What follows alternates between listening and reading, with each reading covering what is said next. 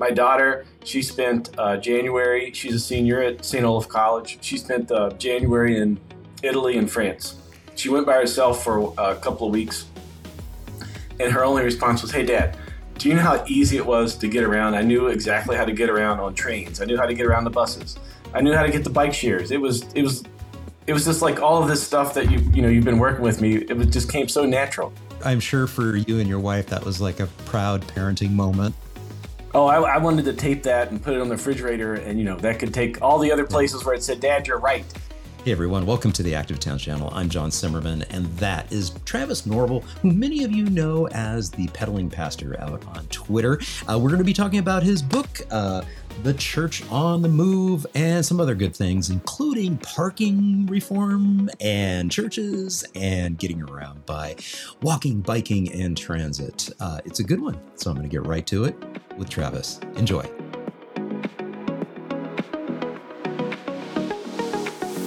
Travis, thank you so much for joining me on the Active Towns podcast. Welcome. Thank you, John. It's great to be here. Yeah, great to be here. So, Travis, I'd love to have folks uh, just kind of uh, share a little bit about themselves. So, who is Travis? Yeah, I'm a American Baptist pastor in Minneapolis, Minnesota, and I call myself the pedaling pastor. And about 10 years ago, I gave up my car for my job as a pastor and started walking, biking, and taking public transit and that's kind of how I've made my. Well, I guess that's how you know me, something like that. I, think, yeah. I think you're right. Yeah, yeah. Um, and in fact, I it's it has to be Twitter. It has to be. Yeah, it is Twitter. Twitter. Yeah, exactly. Yeah. yeah, yeah, yeah, yeah. So you are the pedaling pastor out on on Twitter, and what are you doing hanging out on Twitter like this? well, you know, it really wasn't like planned that way. You know, I, I uh, it's been kind of a fun thing. So, you know, yeah. the, the, as long as we have Twitter, right? Uh, yeah, uh, as long as it's around, you know, might yeah. as well use it. it's been a great way to meet other people in uh, you know, in the mobility and transit and biking, walking circles. I don't think I would have been exposed to probably two thirds of the people that I follow unless it had been for Twitter. So for me, it's been a great resource and a way to connect with people. Yeah. Yeah, yeah, it's it it's it's been. I know I've had this conversation a couple of times in the last few months because we just don't know. We don't know what the livelihood of that platform is going to be, but it's been pretty special in terms of the things that we have been able to. Well, I don't want to say the things that we've been able to accomplish, but I mean the connections that that have been made out uh, on Twitter hashtag you know bike twitter you know the and, and urbanism. And it's not just bikes. I mean it's it literally is not just bikes. It it, it is about about livable places and urbanism and livable communities. And uh, and bikes are just cool and functional and practical and pragmatic and you know and all those good things. But why don't you share a little bit about your story as to how you came to being the pedaling pastor and your your love of bikes yeah, so I, I, I take the uh, story all the way back to childhood. I, I grew up in the country in West Virginia. We lived on a dirt road, and you know I loved going to town, even though it was a town of like ten thousand, small town. I loved going down and watching the bus. One of my neighbors would, would take the bus to work every day, and I would have to pass him as I was going to grade school, and I would watch him. And I thought, wouldn't it be great to take the bus? I loved to walk home from school. I had a two mile walk, and, and I loved just walking home from school. And I loved riding my bike, and I loved just being able to get down to town and ride around. I think for me, the really big opening part was when I was in sixth grade. We had uh, crossing guards, patrols. We had a sixth grade trip, and if you were a, a good enough patrol for the whole year, you got to go to Washington, D.C. And I went to Washington, D.C. with sixth grade. And I remember we're coming into town, coming into D.C. proper, and I look out this the window of the Greyhound bus, and there was a separated bike lane, and I had never seen anything like that in my life, and I thought this is the coolest thing ever.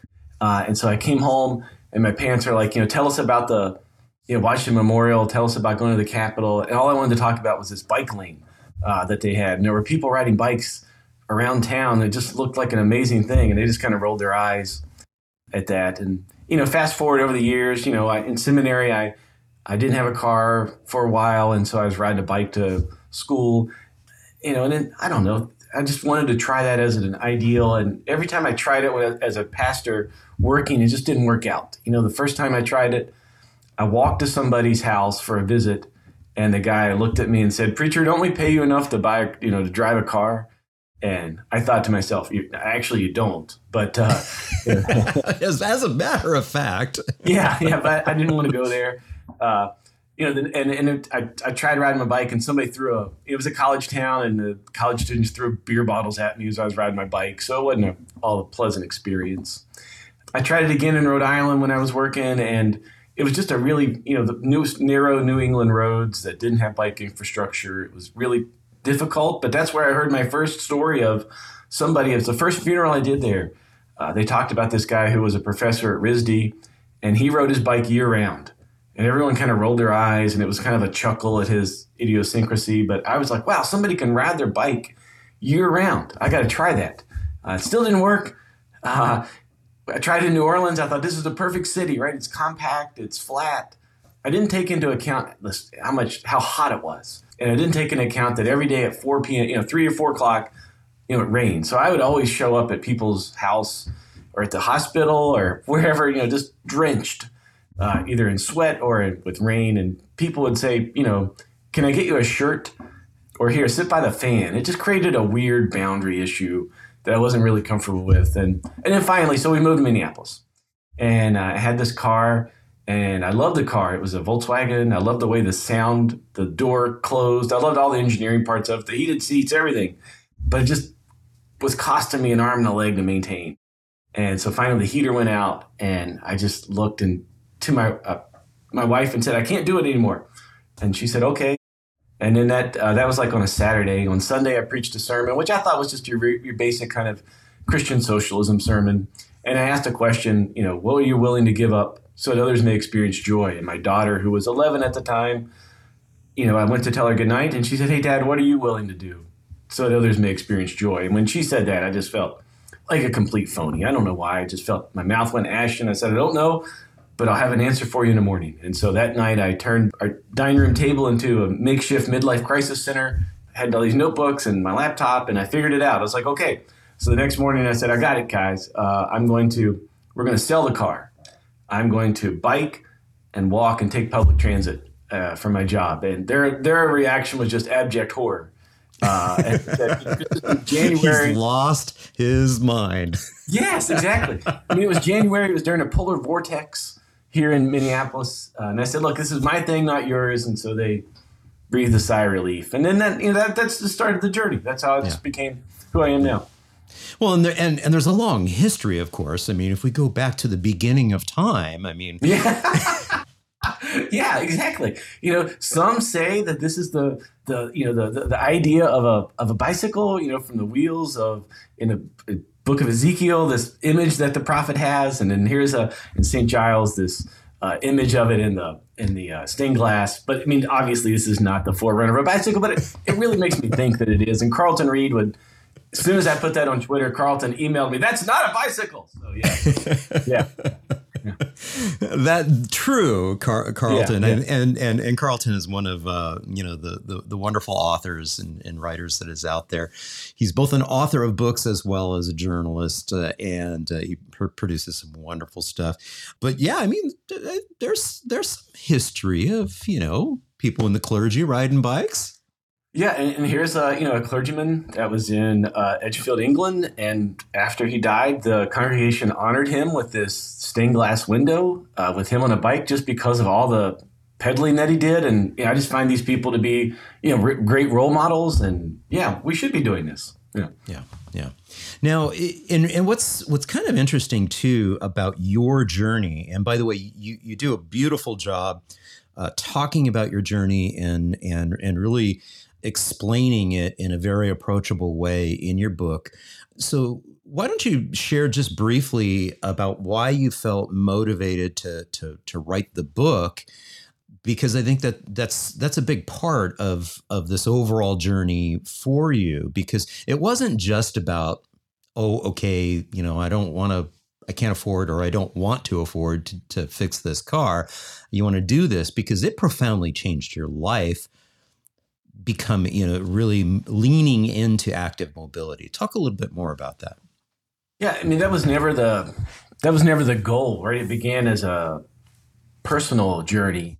And then the more that I started riding my bike and walking and taking the bus, I became exposed to all kinds of, of people and communities that I had no idea about. I, you know, I went to a what, what we call like a social gospel, you know, a liberal Protestant divinity school, and we talk a lot about social justice, economic justice, you know, being with the poor. But if I did a audit of my life, I realized I was hardly spending any time, you know, sharing space with the poor or talking about some of the issues that I really cared about, or I was just talking about them, but I didn't have like stories about it or you know direct experiences. And the more I started riding my bike and taking the bus and being with people, well, then that just opened the floodgates really for to realize about the economics of mobility and transit, to think about the way that our towns and cities are uh, segregated purposely through uh, design and through you know housing contracts and codes and all this uh, all this kind of stuff, and it just made me realize that how come some parts of the city have really nice sidewalks, other parts have really bad sidewalks. How is it that some ways that these interstate systems have not only segregated but divided us as communities? Uh, that that was you know, a lot of that stuff started coming in, and then the more of it, I started thinking of walking, biking, and taking public transit as, as really as metaphors uh, for ways for people to get into the community. And you know, a lot of times churches are you know, they're these wonderful old buildings. A lot of them are modeled after English castles. And I had a friend say, you know, if the French decide to invade, you know, we're ready for them. I don't think that's really the fortress mentality that we want to have. We want to be in the community and around people. And I think that the best way for churches to do that is to get out in your community by walking, riding your bike, and taking public transit. You're going to get to know people you're going to get to know your community better, and, and people are going to get to know you, and you're going to actually know what you should be talking about uh, from the stories that you hear and the people that you engage with. So that's where the book kind of came from.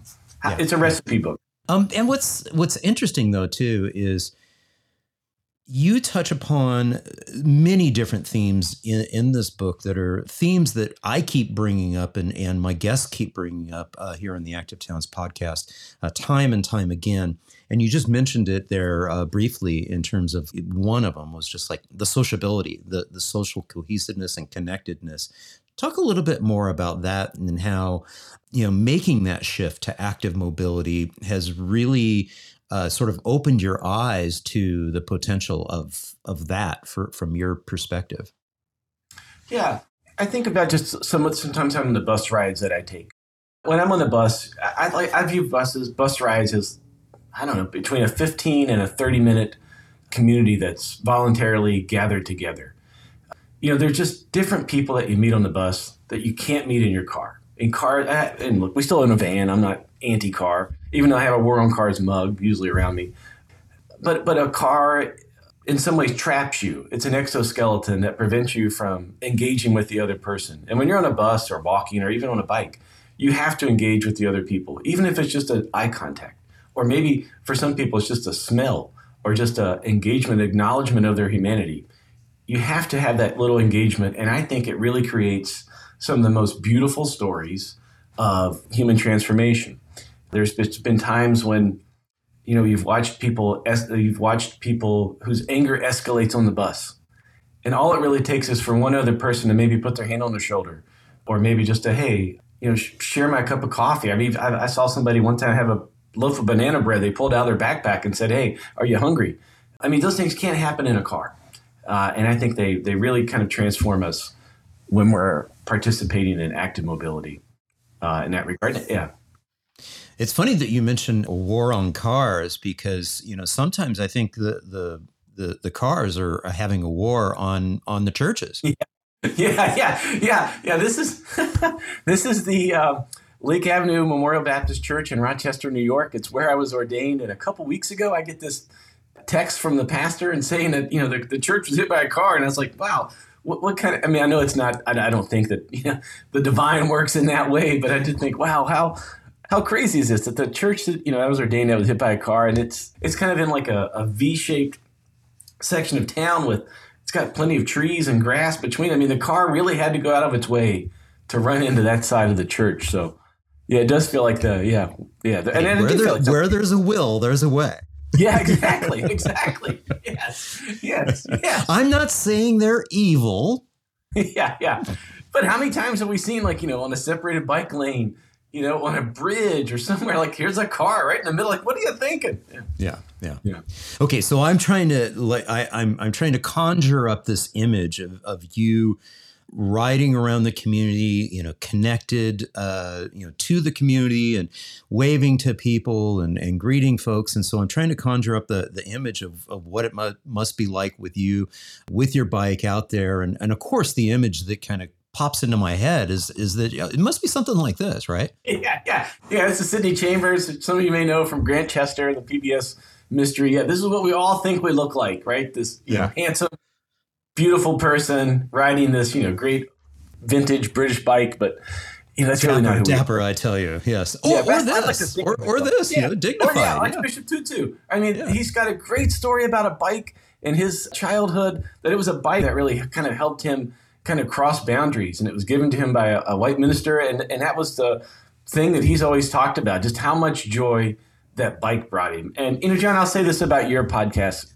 especially is that you know when you listen to the show, you know how much joy you have, right? I mean, you're smiling a lot in it. You're not sitting there frowning, and I mean, you could be.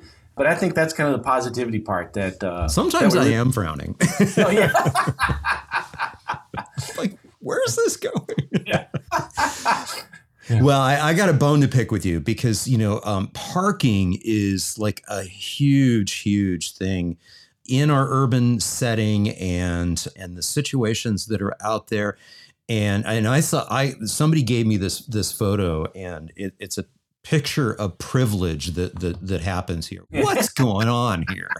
yeah, yeah, yeah. So one time uh, I went away for summer break, you know, I mean, just for a couple weeks vacation, and the church installed some bike parking. And we have, you know, here in Minneapolis, there's a great uh, deal with, you know, Dero bike uh, stuff where they will pay for half of this. You know, if you pay for half, they'll pay for the other half.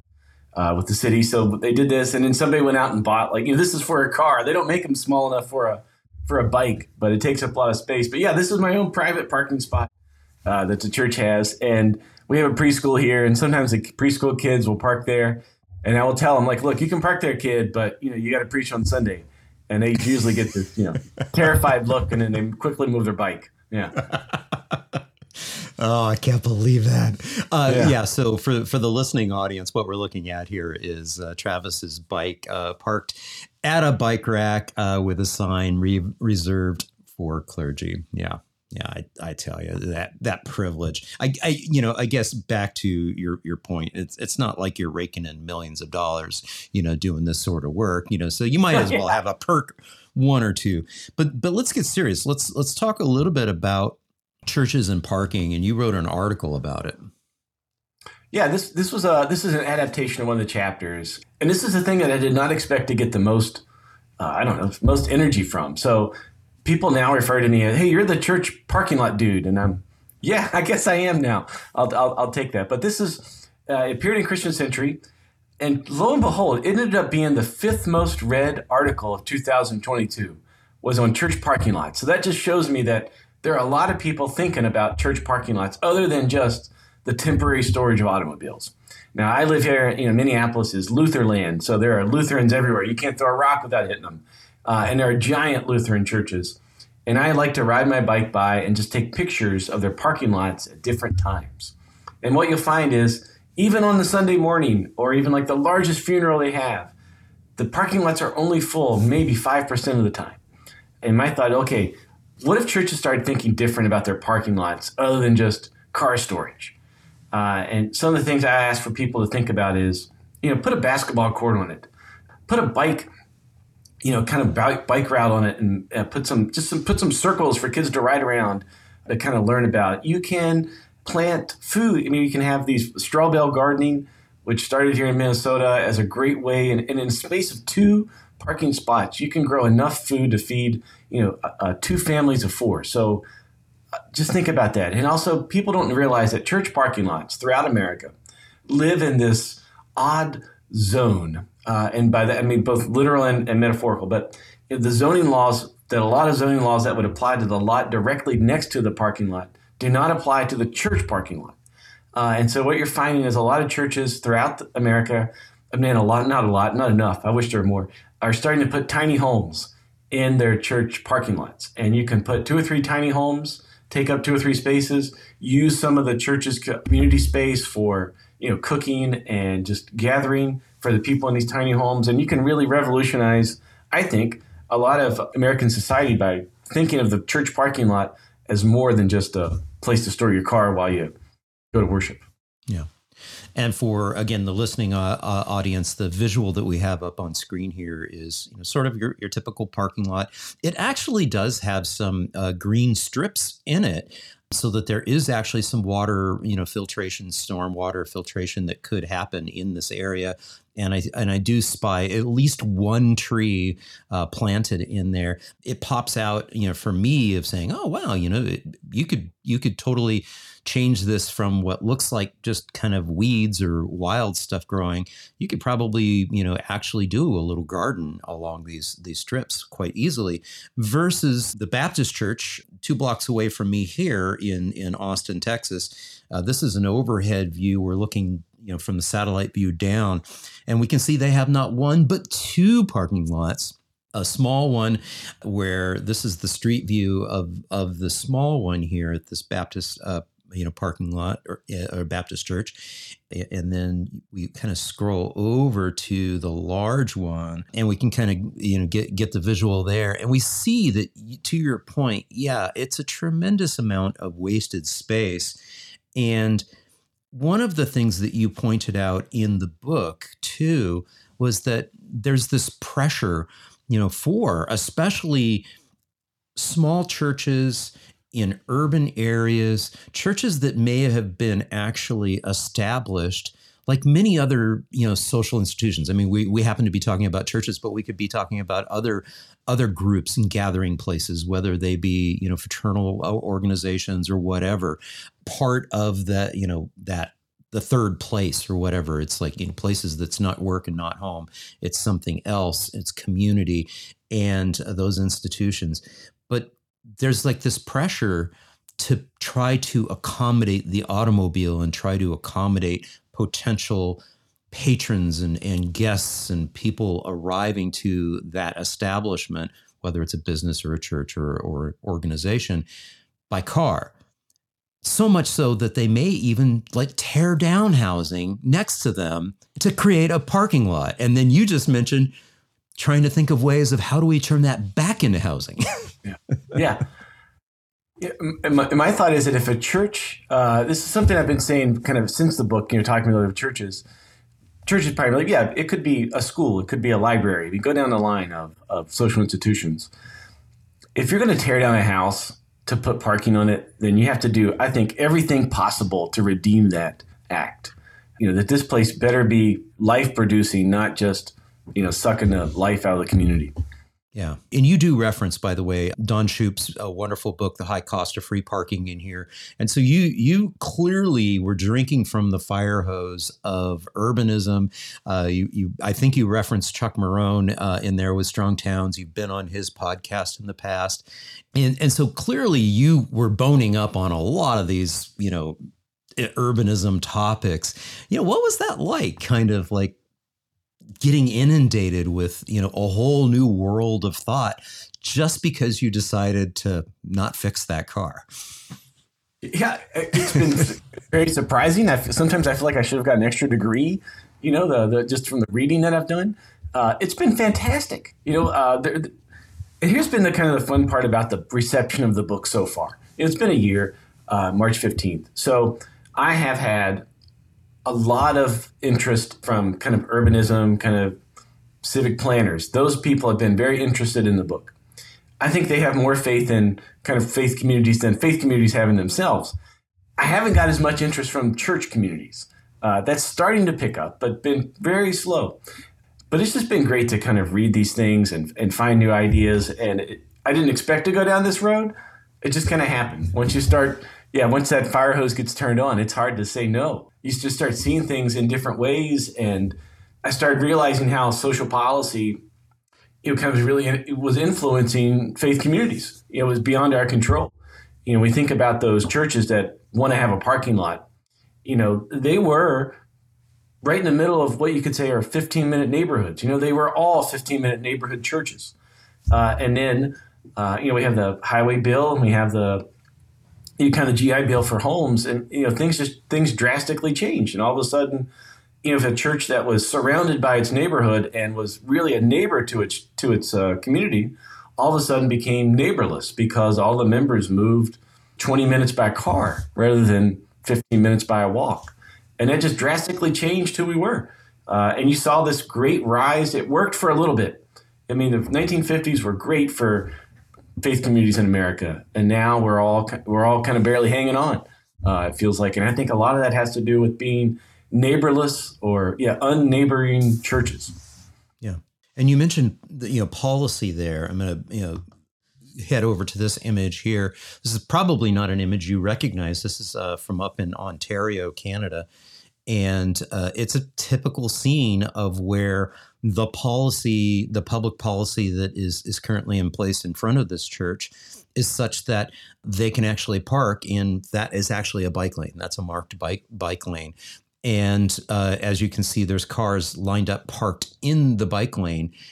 And basically, there's a provision that allows church parking to park in the bike lane uh, in this community. You'll, you'll see to the right of this image, they have a parking lot.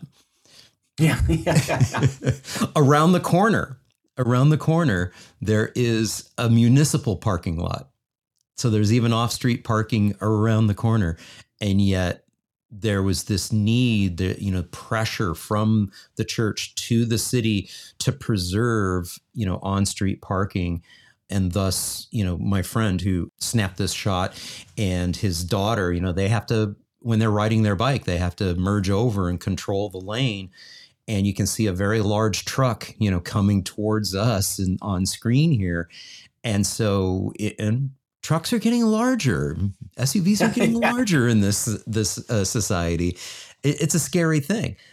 I mean, this is really really interesting. You know how pervasive, you know, kind of this this orientation car brain is, and it, starts bleeding into public policy, starts bleeding into you know churches trying to survive because I, I guarantee you that you know their communication is like look you know our parishioners are getting older. We you know they can't walk as far. I mean there's some legitimate concerns here. How do we balance this out from your perspective yeah i mean i think about this a lot and i get you know i get questioned on this a lot people uh, snap pictures of those churches you know throughout the nation and say hey what do you think about this you know I, I think there's two things one is that yeah, I mean there are some legitimate concerns of people that are you know elderly, not as mobile as they'd like to be. You know, yeah, we got to preserve spaces for those. And generally, in most public institutions, there are spaces that we can accommodate for those. But it's people that maybe that should, I mean, they, they could walk or they could take the bus or carpool with someone else or ride their bike. I mean, there's there's other ways around it uh, for that. And sometimes I, I challenge people this. I was like, when you went to the airport, how far did you walk from your car to the front gate? Or how many of you have been to on vacation to Mackinac Island? Um, or, or well, you just you just can't you know just drop that in there without explaining it. Yeah, yeah, yeah. You know, Mackinac Island's this beautiful place in Lake Michigan that doesn't allow cars. You know, the only vehicles. I guess what Mike Pence did get a car when he went there a couple years ago, but Sacrilege. everybody else so yeah. yes, the the story is, and I don't think it's Lake Michigan. I think it's uh, actually oh, no, yeah, Lake yeah, Huron. Yeah. It's in right Michigan, up towards the, the the the upper peninsula there. And uh, yeah, since the 1800s, it has been a uh, a motor vehicle free zone. There's I think two or three technically two or three motor vehicles that are on in, in place there, and they're all emergency services uh, vehicles, or or the coroner has a vehicle. But other than that, it's people power or horsepower. And people love it. People spend if you priced what a hotel room there cost. Uh, I mean, people pay exorbitant amount of money to go there and not drive their car. So if we can do that, it's just trying to think. And this is why I'm so big on why I wrote the book lot is if faith communities can get involved in this work, we've got a huge amount of leverage that we can uh, apply to social policy. And you know, people just assume that churches don't want to be involved in this, but you know, I'm finding the churches do want to be involved in this. Uh, they do want to be involved in you know how their city looks and runs and the health of people and you know, I find it again. This was the idea: if I can get people out of their church buildings or their faith communities, you know, when you when you fear that you're about to you know, that, that life is just you know, you're gripping by you know finger your fingertips, you know, you think that the, you have to kind of close your mind and have everything kind of inward focused. But really, you know, the, the idea is really if you turn it outward and, and, and become part of the community, you're going to have a much better chance at making it. And so that's why that's part of the reason I'm trying to write the book. Yeah, I wrote the book. So the book uh, title is uh, "Church on the Move: A Practical Guide uh, for Ministry in the Community."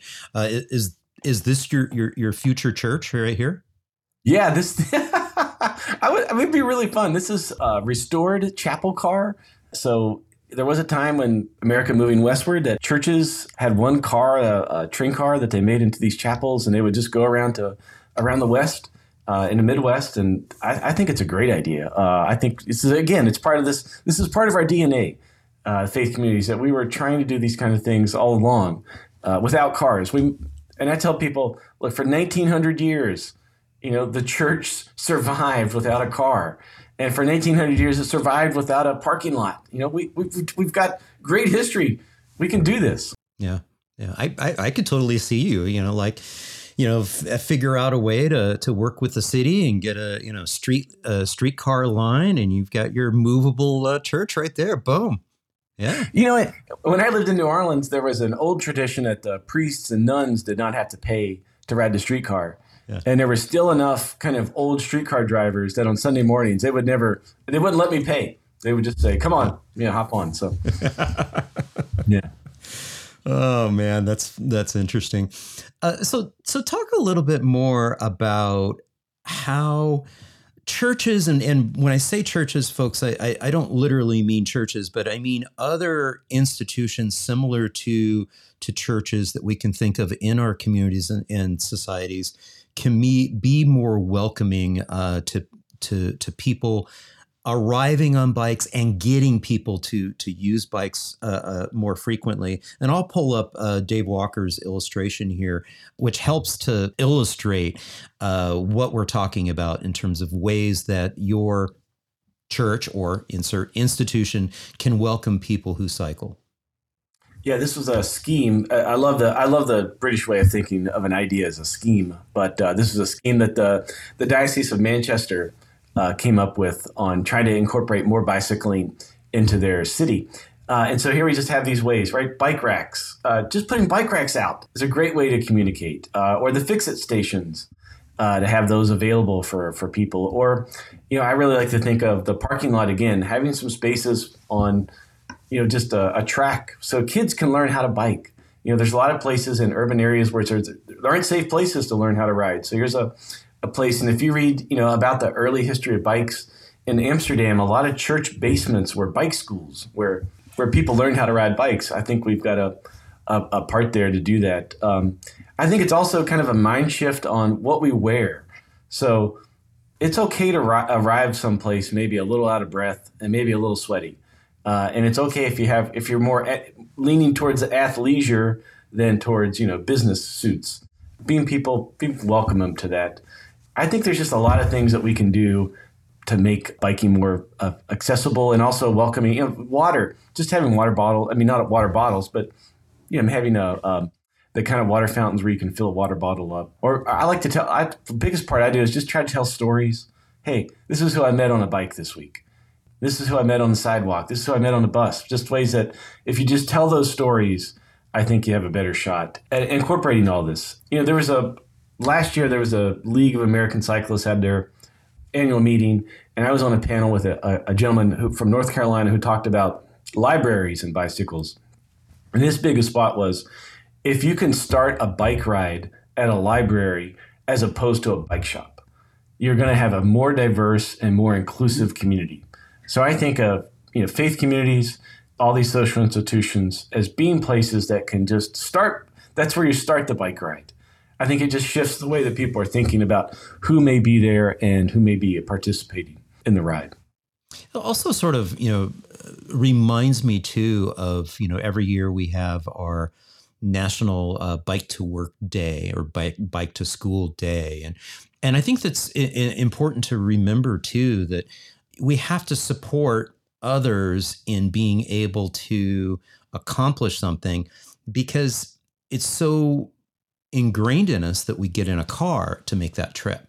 And so it may not be there, there's a little bit of a learning curve to understanding that, oh, by the way, if we're going to the grocery store, we could actually make that trip by bike, but I'm not sure how do I do that. And so the how to is is a very very important thing to have is yes, we need the modeling. Mm-hmm. You know, in this illustration, it, there's a, a, a, section there, or, there or a, a, illustration there that says, you know, cycling to the church and an arrow pointing to the clergyman, you know, giving the sermon. It's like, yeah, you're modeling that behavior. You're, you're showing leadership by doing that. But then that next step is also how do you help provide support and scaffolding, uh, as as my friend Sam Balto uh, with the bike uh, bus uh, talks about, to to help people say, oh, and by the way, we're, we're going to help you with this. We're going to show you how to do this all, the way down to, yeah, you don't have to wear fancy clothes, you know, for doing this. You know, you can wear your normal clothes and we're not going to be moving fast. So we're not going to be getting sweaty and all of these different things as, as well as just to the point of, you know, maybe the bike isn't even in in good repair and so making sure that the equipment is safe so there's a lot of i don't want to call it hand holding but you know what i mean it's there's a lot of support that may need to be provided to be able to get the momentum of habit formation going because i'm sure even for you when you made that move there was a lot of learning that was going on in terms of suddenly yeah, I'm I'm riding my bike. I'm I don't have that car anymore to fall back on. I'm walking. I'm riding my bike. I'm taking transit. There's a learning curve there. There's a huge learning curve, and I think that these kind of social institutions are the prime places in our society to help people and teach them how to do this. You know, one of the things we do here is just we're going to take the bus downtown to a Twins game just to teach people how you get on the bus and how it works yeah, Yeah. it I mean, could be scary to, to people who oh, haven't yeah. done it. Yeah. Maybe they they've only heard of other people having negative experiences with it, or maybe they've attempted it and they're like, I can't make heads or tails of this map and, in, yeah. in route. So yeah, it's a good that's a good point. Yeah, I mean, I think about yeah. I mean, when I first was learning all this, you know, I couldn't figure out the numbering system for buses. You know, in between the number four and the number five is the number eighteen line, and they're all running north south. And, you know, I couldn't figure that out, and I still can't figure it out.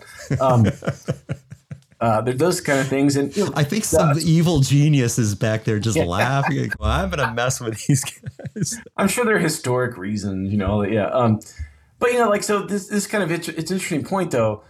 Is so I'm working on the next book, and, and I realized that after a year of kind of talking with people, I really needed to write a prequel to this book, kind of getting people because like, all the questions I got from churches were really basic ideas. Like there was one organization, a, a group of pastors in New Jersey, and they wanted to know how to how to join a group bike ride. And I'm like, you know, I'm in Minnesota, you're in New Jersey. Like I don't know where the group bike rides are, but just but maybe the one way would be just just to go sit at a coffee shop when you see the bike ride group go by, try to you know flag somebody down. And, but I realized there's a lot of those basic things. How do you how do you ride? What is the route like? What's, what conditions my bike in? All this kind of thing should be those uh, kind of foundational things are really the kind of bread and butter that I think like faith communities could could really be uh, of service. Now, I always get the the question, you know, from individuals who are watching the, the videos on the Active Towns channel or listening to the podcast. They say, "Well, I, I've been I'm inspired by the conversations you all are having. What can I do as an individual in my community to to head in a more positive direction when it comes to this this sort of stuff of active mobility. Yeah, when when people ask me that, you know, I, I just say, can you lean in with curiosity? You know, can you just ask ask your community, hey, I want to do this. Can anybody help me? And you'd be surprised at how many people there maybe that also are in the same boat as you, and you'll be surprised that there's probably somebody in the community that also would want to help you, uh, to help you get through that uh, part. You know, when I first started, yeah, I, I, was amazed at the number of people that came up and said, "Hey, I used to ride my bike in the winter uh, when I was working. Here's what I did."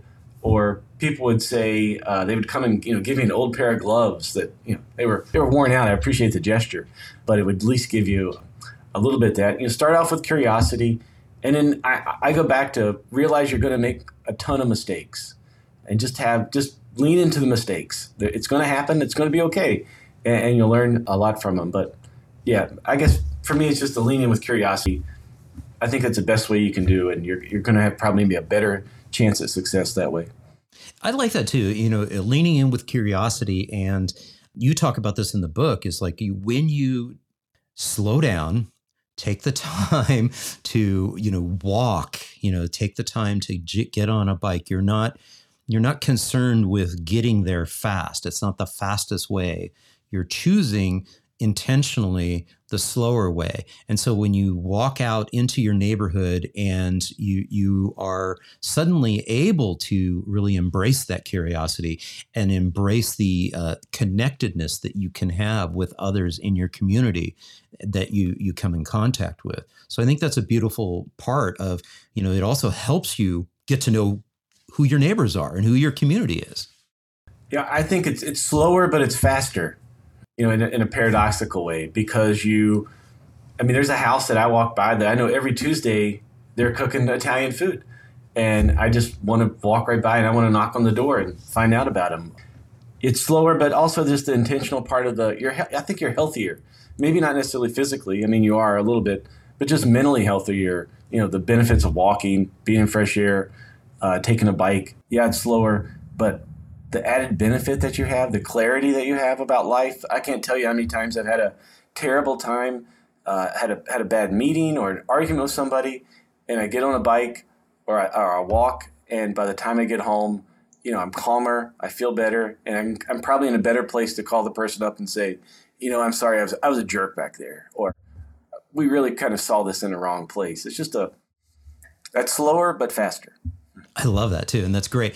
Uh, and it reminds me of the speed of trust because you can mm-hmm. only go yeah, wow. as fast, you can only move as quickly, you know, in any of these uh, difficult uh, transform- transformative uh, things that we're trying to do within our communities. You can only go as fast as there's trust in the community and so the speed of trust is is such that yeah mm-hmm. until we really know each other and can trust each other you can't really move forward with a lot of these uh, ideas and changes like limiting the amount of parking at, at the church. yeah, I mean the speed of trust. I love that. Thanks. Yeah, it's it's actually a, the book title of uh, of a book on, in my library, and uh, honestly, I can't remember now how much of it is is about this, but I'm pretty darn sure it's all about slowing down to make sure you have that connectedness and really know your audience. So, a, a photo that you sent along, uh, which I want to pull up here, is is also about the the, the power of physical activity uh, throughout our, our, our generations and as we get older. Talk a little bit about this.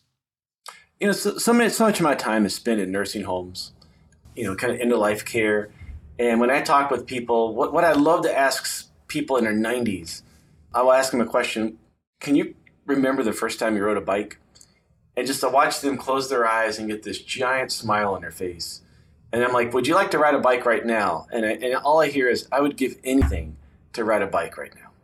Uh, and and there, there are a lot of boomers and there are a lot of you know senior citizens right now that I think that the trike is maybe uh, an untapped resource for communities and for, for people with some mobility issues just because you get the stability for it. But I just keep asking every time I go to a, a nursing home, like, hey, I show them this picture, and like, hey, what do you think about buying a couple of these and just trying them out? You know, just just let me uh, walk with people, you know, to on to get them on one of these and just uh, ride around in the in the hallways. Yeah, let, I'll let you. I'll let you describe uh, for the listeners what is in this image here. Yeah, this is just an image of a, a, a probably a nursing home or rehab facility. There's an elderly elderly gentleman on a on a trike, and you know, you, if you zoom in, it's still really hard, but just has a, a great face. You know, just really enjoying it. And then there is the uh, nurse beside beside them. Um, the nurse is kind of going, I don't know yeah, about this. A bike in the hallways here. yeah, yeah, but you know, there. Uh, my wife and I, we have a contest, and we've had it now for ten years, I guess. We try to find someone who's riding a bike on you know the, on the parkway with a frown on their face, and we've only had one time, one time out of ten years, we saw someone, and we're pretty sure that they just had to go to the bathroom uh, that was their reason. But um, but so, I think there is so something about the joy. I, am glad you brought up the family again because you mentioned them and you channeled them earlier, and you talked a little bit about uh, assuring them that no, no, no, this is this is my thing. I, you know, you, you guys are safe. I'm I'm not going to coerce you or force you into anything here. But as you mentioned in the book, you know, there was a little bit of a transformation. You were sort of a leader within your own home. And now uh, the family seems to be embracing active mobility a little bit more. Talk a little bit about that transformation that took place within your own household. Yeah, well, there's two things that happened. One was just a normal model of anytime we went somewhere, my thought was, hey, let's ride our bikes. Or hey, let's walk, let's let's let's take the bus. And you, know, you got a lot of eye rolls. These are teenagers we're talking about and I figured out I, I had to figure out that that little pattern of life, you know, from about 15 to 17. If I could somehow adjust their thinking, I, went, I, I did an experiment on my kids. I guess I should I should be fully transparent about this. So when the kids turned 16, I gave them this option. I said, "Look, you can get your license. That's fine, and we can put you on our insurance. Uh, but realize we have one car, and you know you're going to have to help pay for the insurance to make it work, and you're probably hardly ever going to get to drive it." That's what, that's option A. You can B postpone getting your license. We will buy you a new bike. We'll fully fund your bus card, and whatever uh, in your allowance will be what it was going to cost us to put you on our insurance. Uh, now, all three kids took the deal. Uh, so all three are still active in this way. And here's the payoff. My daughter, she spent uh, January, she's a senior at St. Olaf College. She spent uh, January in Italy, and France. She went by herself for uh, a couple of weeks, and her only response was, "Hey, Dad." Do you know how easy it was to get around? I knew exactly how to get around on trains. I knew how to get around the buses. I knew how to get the bike shares. It was it was it was just like all of this stuff that you you know you've been working with me. It was, just came so natural. I'm sure for you and your wife that was like a proud parenting moment. Oh, I, I, wanted to tape that and put it on the refrigerator, and you know that could take all the other places where it said, "Dad, you're right." That's all I wanted was right there. I love that you had that impact uh, there in your in your own home. It's uh, what is has been referred to up in Winnipeg as like a cultural bomb of oh, bringing yeah. you know bikes in, and you channel that uh, story in your um, in, in, your book. And I've I've profiled uh, the activities of the Plain Bright program a couple of times. This is a, the landing page to my second interview with Erin Riediger, uh, who's an architect up there in Winnipeg, and she uh, has the Plain Bicycle uh, podcast. But uh, we were able to to profile sort of that program that existed you you highlighted it in the book and it's basically this program where they are taking old abandoned dutch bikes piling them into a container and getting them up into Winnipeg, Manitoba, Canada. And so they call it like this this, you know, cultural bomb, a bicycle bomb, you know, of of all of a sudden you have all these easy to ride, step through frame, upright Dutch bikes and you just watch sort of that cultural transformation and, and sort of the light bulb moments of people understanding that oh you mean riding a bike can be easy and fun and we can get around? Uh, so I, I just had to share that i was delighted and tickled to see that you uh, also uh, channeled the plain bicycle program in your book. Yeah and, uh, and i'll just say that uh, back to like the person you said you know how can i make change? The like this was my Christmas Eve sermon from a couple years ago was the Plain Bicycle Project was you know you look at the percentage I mean what what, what I think it's less than uh, half of the percent of people in Winnipeg are, are riding these bikes but the change the amount of change that they are bringing it doesn't take a huge amount of people to kind of change society and change culture it only takes a few to start doing this and you can really uh, build off of that so I, I love that podcast I love that story I think what they're doing in Winnipeg is amazing yeah, yeah, that's fantastic. Uh, Travis, as we bring this to a close, is there anything that we haven't covered that you want to make sure that we leave the audience with? Maybe, maybe even some sage advice. Oh well, you know, I think just one thing I, I do want to point out my patron saint, uh, you know, Mr. Rogers. You see a picture of him behind me. You know, I would really ask uh, people just to think about Mr. Rogers when you're thinking about public transit and how you can make a difference. I mean, he lean, he leans in with curiosity he's you know has this compassion he has this joy of life this there's a picture right now of a stole that, that he wore when he would preach. You know, he was an ordained Presbyterian minister, and the, on the stole are his you know his walking shoes, picture of the trolley car, the people from the uh, land of make believe. I mean, just a, a wonderful kind of image to have. And and I would just ask people to to take his example and really have it be a, a working example for themselves. You can bring change, and you can do it with joy, and you can do it with compassion, and you can really break, you can really change somebody's heart uh, with that model. I love it. I love it. Yeah. Travis, thank you so much for joining me on the Active Towns podcast. This has been an absolute joy. Oh, John, this is fantastic. I can't tell you how thankful I am. Thank you. Thank you. Thank you. Hey, thank you all so much for tuning in. I hope you enjoyed this episode with the pedaling pastor. And if you did, please give it a thumbs up, leave a comment down below, and share it with a friend. And if you haven't done so already, be honored to have you subscribe to the channel. Just click on that subscription button down below. And if you are enjoying this content, please consider supporting me on Patreon, buy me a coffee, or uh, buying some fun items from the Active Town store. The link is down below in the video description and in the show notes. And any support you're able to provide is a huge help and much appreciated.